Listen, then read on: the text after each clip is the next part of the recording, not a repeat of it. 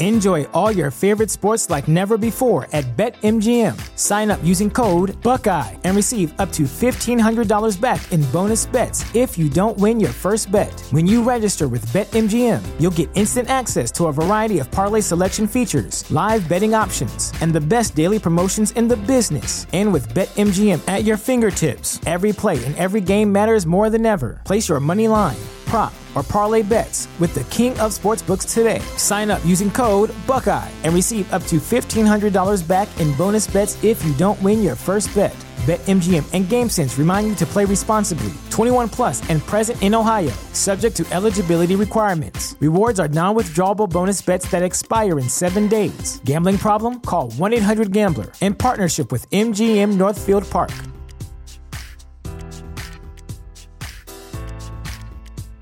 The future is a hefty responsibility and not one that we take lightly, but then taking things lightly has never been what Hefty is about. That's why we've created the Hefty Renew program that turns hard to recycle plastics into valuable resources like park benches and building materials. To participate, simply fill up an orange Hefty Renew bag with accepted items, tie it up, and drop it in with your regular recycling. That's it, it's that easy. It's time to rethink recycling with Renew. Particular valued resources may vary by geography. More info available at heftyrenew.com.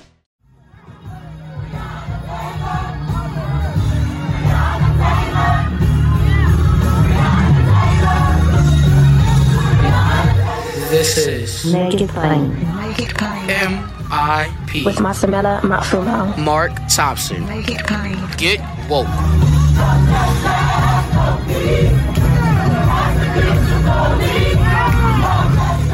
Once again, ladies and gentlemen, it is Thursday. You know what that means. That means it is time for Thursday Kos with founder of Daily Kos and the founder of Civics with a Q, Markos Moulitsas is here with us.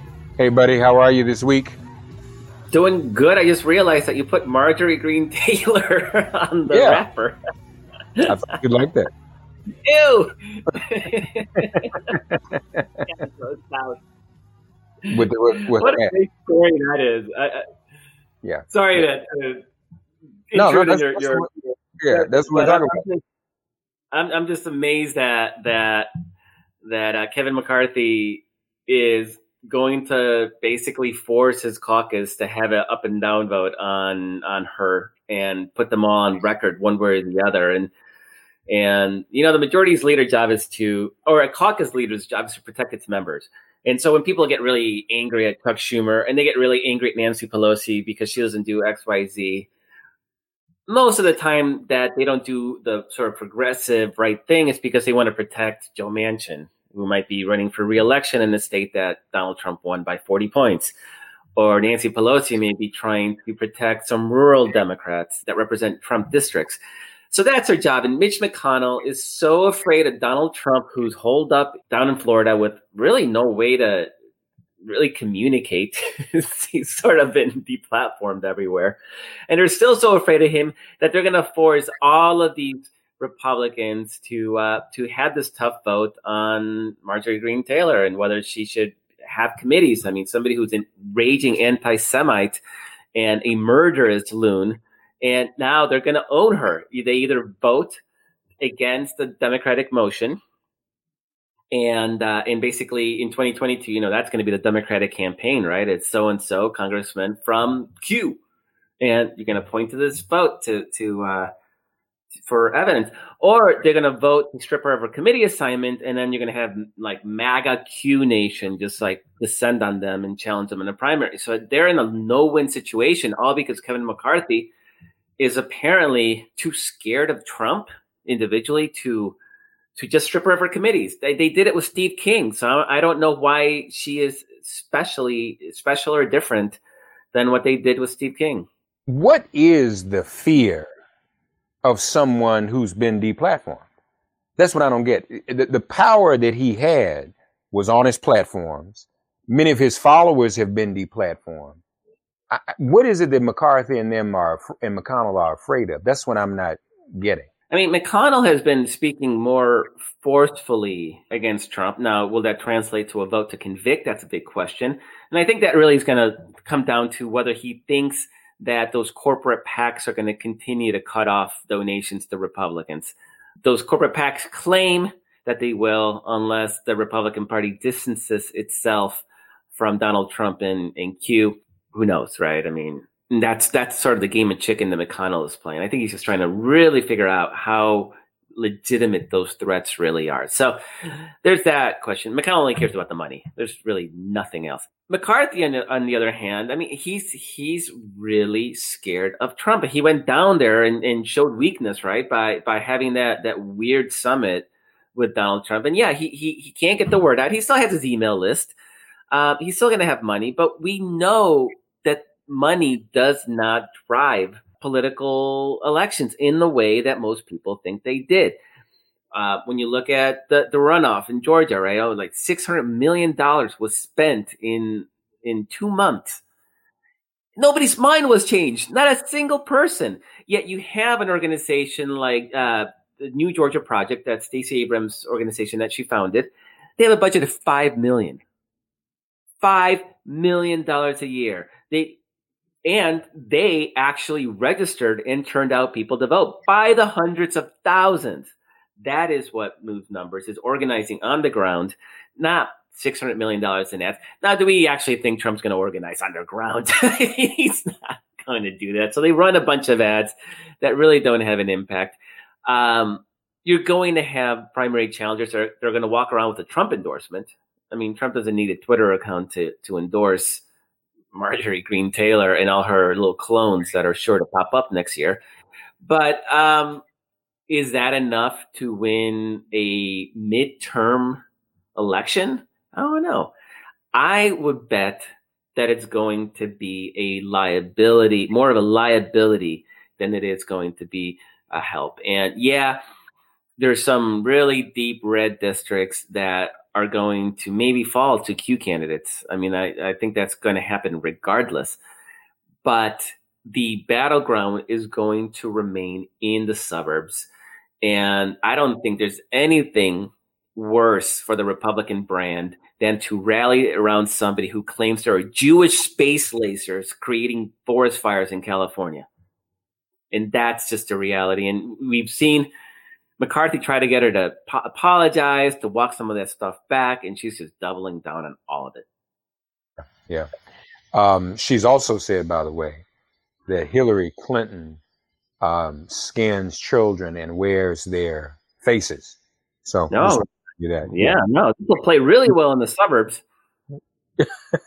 so some of the punditry, because I guess they have nothing else to talk about, and they have to criticize Democrats saying that you know Biden needs to be more bipartisan, needs to be very careful about this COVID relief uh-huh. bill. They're going to blow it in the midterms. So we put that on a scale, and like you said, the suburbs. Let's put that on a scale. Fighting for COVID relief and making bold decisions like that versus Marjorie Taylor Greene in the suburbs. I, I don't see. Yeah, and Mark, we we we spent eight years of the Obama campaign really just tearing our hair out over Obama's like desperation for bipartisanship defined by getting Mitch McConnell to play nice with him.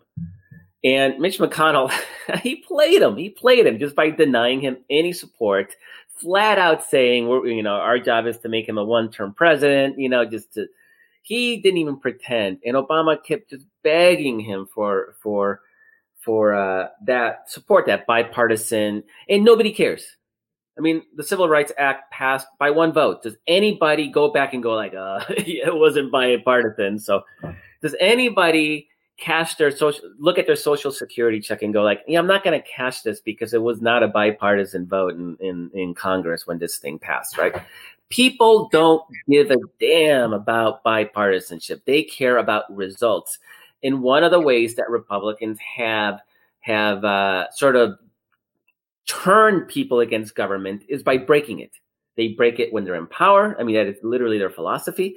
Uh, Trump sort of proves or sort of highlights that, but also by breaking government when Democrats are in power. So then they can say, "See, Democrats can't fix you know anything for you, so therefore uh, government can't work." And if the idea that government doesn't work um, solidifies in the electorate, that benefits Republicans.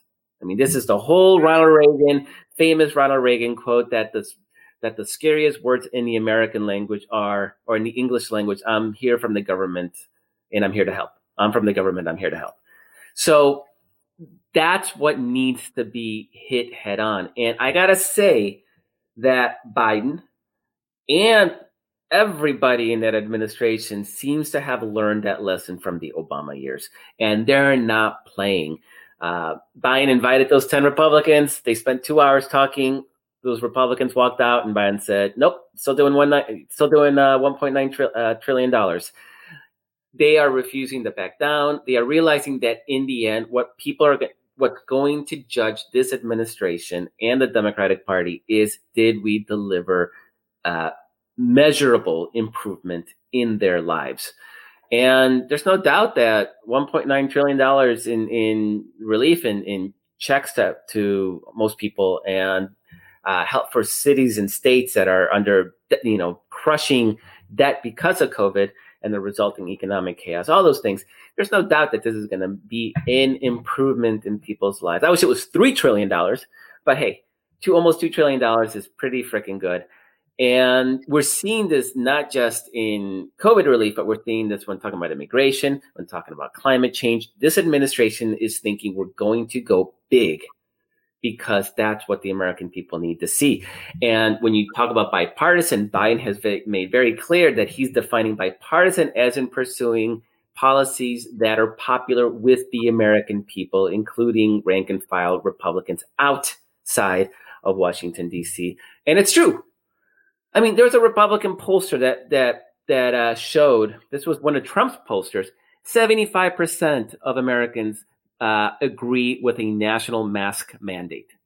That is bipartisanship because it includes Republicans as well. That is bipartisanship. Who gives a damn if Mitch McConnell doesn't agree? He doesn't get to decide because he's not representing the American people. He's not representing the the the entirety of the Republican populace out in the states. He's representing the Q, destructive, nihilistic caucus, and so he no longer having having backed up Trump in his attempt to subvert democracy. I don't even think he's a credible.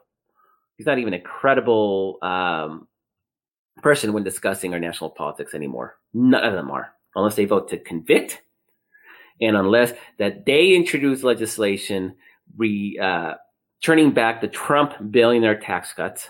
They do those two things. I'm going to start taking them a little bit more more seriously. But right now, they're a joke.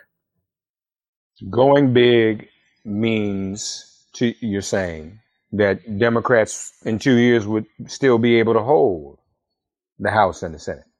If the argument is we made your life better, we delivered X, Y, and Z, then clearly the argument is better. If the argument is what it wasn't in in uh, uh, 2010, Obama's first midterm, where nothing had passed, Nothing had passed. In fact, even the Affordable Care Act, which had passed, hadn't taken effect.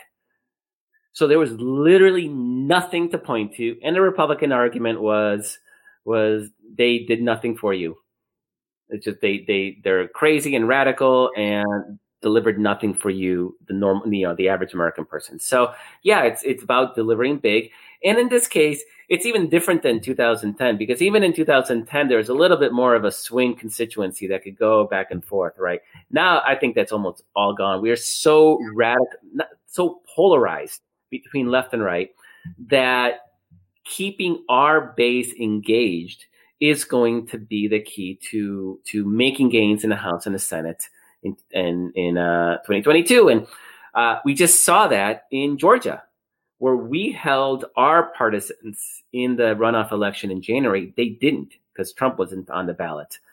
And, you know, Biden won Georgia by 11,000 votes. the Reverend, uh, now Senator Raphael Warnock, won it by like 80,000 votes because we made an argument for more government checks, uh, for more help to people who need help and for the rejection of Trumpism. And that message resonated really well. But now you had to deliver.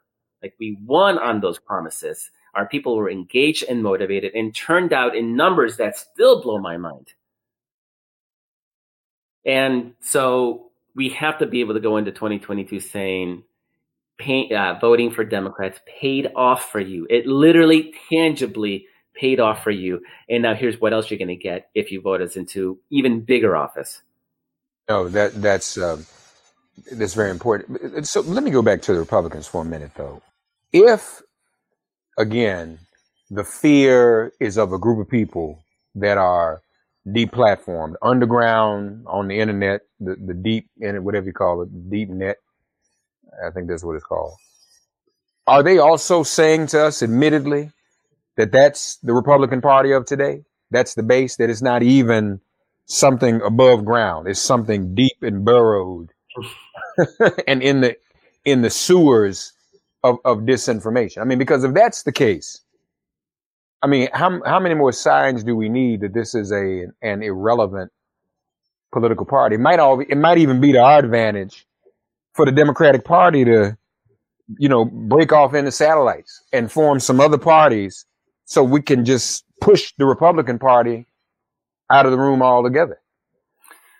I mean, it, it would be it would be great if you had sort of a rational centrist party and then a leftist party, and then they were doing battle, right? I mean, that I'm I'm almost okay with seeing Joe Manchin and Lisa Murkowski sort of uh, play in their own sandbox. And uh, and while we're you know building this left party, and there's just a Brom almost irrelevant um, conservative right wing neo-Nazi party. That'd be great. I actually don't think that the Republicans, as the modern Trump Republicans, are irrelevant right now because there's a lot of them, and they are the bulk of the base of the Republican Party. I mean, you know, eighty percent still support Donald Trump. It's gone down. Gone down, but it's still about eighty percent. So it it um it, it makes it really really, and this is what McConnell and, and McCarthy, the Republican leaders, that's what they're looking at and being, you know, freaking out about is that their rank and files still, their donors don't like Donald Trump. Um, but the rank and file are 100% bought into Trumpism. And so that's going to be a challenge. Now, what happens? You deplatform a lot of that stuff. You, you, you, you keep putting pressure on Facebook to make sure that stuff doesn't proliferate.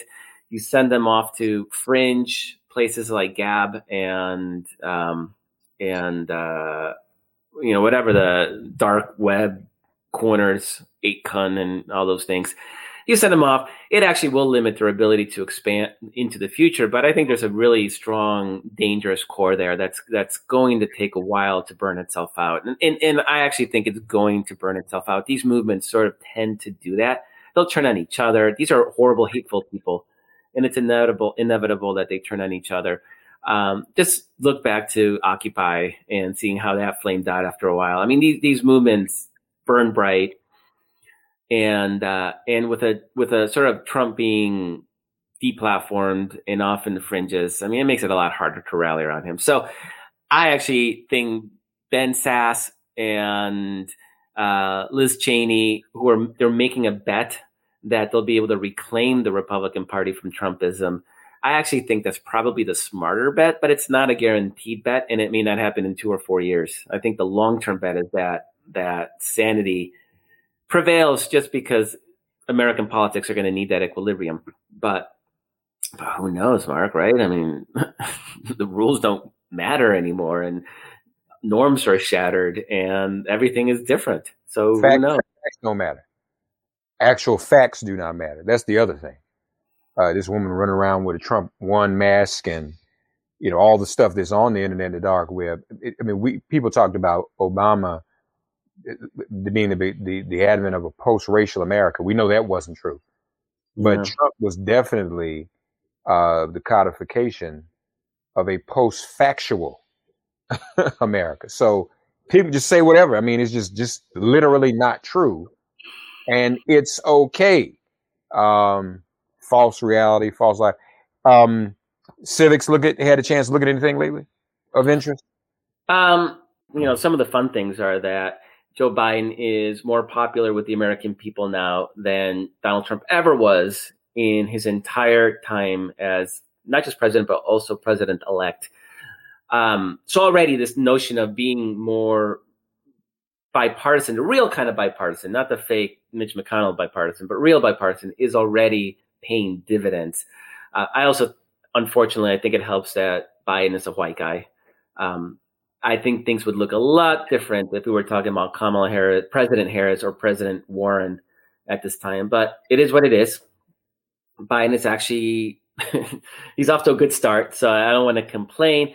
I just want to get to the place where in American society, it doesn't matter if it's a white man, uh, that they get treated the same. Uh, Joe Manchin, you know, caved on 1.9 trillion dollars after making a big noise about it. And his biggest gripe about this whole thing was when Kamala Harris went and talked to a newspaper in West Virginia. Because you can't have the black woman go talk to a newspaper. You need to run it by him so she has permission. But Joe Biden calls him in and says, uh, you know, you got to jump aboard and you got to you got to vote for this thing. Then he's cool. He showed more deference to to uh, Joe Biden than he ever did to either Barack Obama or to Kamala Harris. Right. So this is I'll take the benefits of it, but but not be happy about what it sort of means to uh, American society. But it is what it is. I think we're we're moving forward. This Democratic caucus at 50 senators is more cohesive ideologically than when Obama had a 60 uh, Democratic That's 60 right. Democratic right. senator Senate. Um, so I know this is sort of me being the old guy talking about uh, way back in the day, but people just really people anybody that complains about the Democratic Party right now really would not have lasted five minutes when it was Joe Lieberman, Max Baucus, Ben Nelson, Joe Manchin, uh, but Joe Manchin with backup, you know, about fifteen senators uh, that were just as bad as Joe Manchin. You know, and now it's like two. It's Manchin and Kyrsten Sinema, And I'm betting that Sinema will be a much better senator after she wins re-election. I think she still she still thinks that Arizona is more conservative than it actually is at this point. Um, she'll loosen up. She, I, and, I, think I, before. I, got, I got drunk with her, and she, she's she's left. I mean, she's not a conservative Democrat. Uh, um, and Kelly's win in Arizona proves it's not as red, right? Yeah, no, it, yeah, both both Biden and yeah, uh, and Kelly, and Kelly wasn't even particularly close. So Arizona is shifting. Not a lot of that was built on Latino vote and and American Indian vote, and so there may be some fear still about their ability to come out in the non-presidential year. And uh, I don't think it's an unreasonable fear. Now we just saw in Georgia that our people are willing to come out in non-presidential, you know, with a president not on the ballot, right? The black vote was actually, I think, as a percentage, was even higher in the runoff than it was in the general election. And Latino and Asian vote, you know, it, it came out. The youth vote, it came out. So I'm hopeful that those days where we had the big drop offs are gone. And I think if it is, then I think you're going to see different Kyrsten uh, Sinema. So that leaves Manchin, and Manchin, poor guy, he's stuck in a state where it's like you know Trump won by like 40 percent. I mean, it is it is rough. So I'm willing to cut him some slack. I actually am, but don't be saying that the pre- vice president can't talk to a newspaper in your state. What is that? Like, no, don't do that. The vice president. Well, since you brought that up, lastly, when does when do we get ready for her, or when does Kamala get ready for 2024? I mean, that's really the elephant in the room. Joe can't run for a second term. I mean, he can. He's he's healthy. Um, he's not pissing anybody off on the base. He's not. He's not. I mean, we four years is a long time. We know that, right? we just went through four years of Trump. Four years is a long time. Um, a lot can happen, but I don't. I mean, it's the second there's any hint that he's not running for reelection, he becomes a lame duck and nothing happens. And we're too much in crisis mode. So I think everybody just has to assume he's running again because we need the we need that that momentum towards like don't think about the presidential election like think about how to solve the climate issue covid um, immigration all these issues you know dc statehood we got so much on the plate right now that we need to be able to focus on that without presidential politics starting to get in the way. Because you know that starts if Biden gets reelected in 2024, in you know late 2024 the jockeying for the 2028 presidential election begins and it's just too distracting. I hear i hear good point. Good point. All right folks. Thursday Kos. Also don't forget to check out the brief which is Markos's new podcast. podcasting now it's available on YouTube and at the YouTube and uh, and Facebook Daily Kos channels. But it's a podcast. It's available on, on Spotify, Apple, and wherever you get your your podcasts. Everywhere. Check it out. The brief, y'all. Markos Moulitsas. Thank you, Markos. Thank you so much. Thanks for getting woke and listening to Make It Plain. Please remember to listen, like, subscribe, and wherever you get your podcasts, please give the show a five star rating. And please do spread the word. Let's all continue to pray for each other during this pandemic and this police demic. If all hearts and minds are clear, it has been made plain.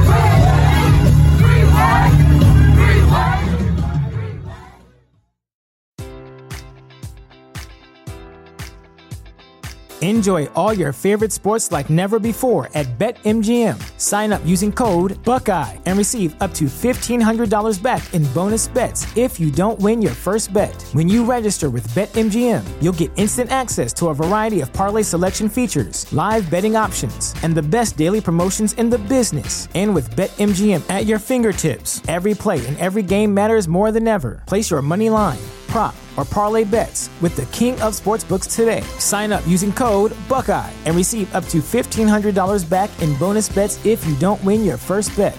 BetMGM and GameSense remind you to play responsibly. 21 plus and present in Ohio, subject to eligibility requirements. Rewards are non-withdrawable bonus bets that expire in seven days. Gambling problem? Call 1-800-GAMBLER. In partnership with MGM Northfield Park.